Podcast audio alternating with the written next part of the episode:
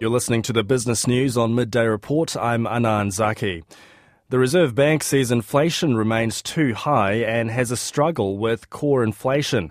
Governor Adrian Orr has told a select committee the RBNZ is wary of inflation surprises, such as the impact of record immigration. The bank's official cash rate has been on hold at 5.5% since May. Adrian Orr did not repeat the warning but said getting inflation back in the 1 to 3% target band is a tough job. Adrian Orr says, in hindsight, the RBNZ should have started raising rates earlier, earlier in 2021, but says the bank's decisions would have been the same regardless of whether it had inflation and employment or just inflation as its major consideration. Meanwhile, the ASB Bank has jumped ahead of its local rivals and has brought forward its forecast rate cuts by six months to August next year. Most other banks are cautiously hanging on to early 2025 forecasts.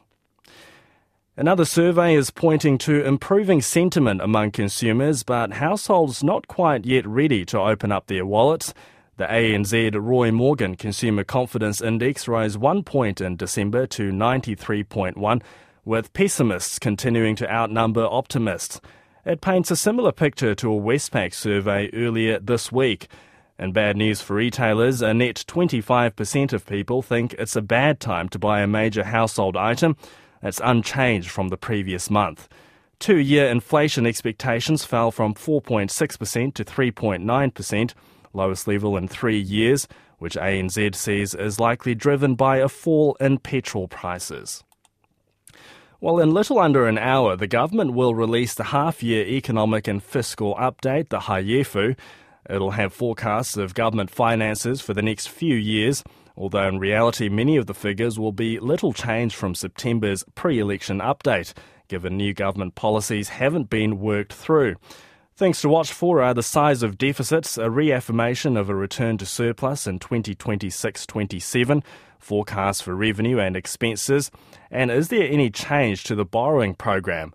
ANZ Chief Economist Sharon Zollner says it'll be a back of an envelope document, but may give a hint of the stimulus from government spending. We'll go to the markets now. Uh, short reports this week, of course, uh, no live broker. Local top 50 index is up 13 points, a tenth of a percent, 11,630. Australia has just opened up 20 points or about a quarter of a percent.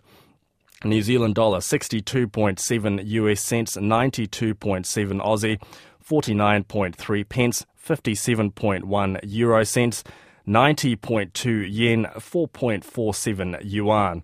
90 day bank bills 5.63%, 10 year bond 4.56%. Brent crude oil up a dollar thirty, one point seven percent at seventy nine twenty eight US dollars a barrel, and gold is steady at two thousand and thirty nine US dollars an ounce. Business news and markets updated for you around half past five in Checkpoint.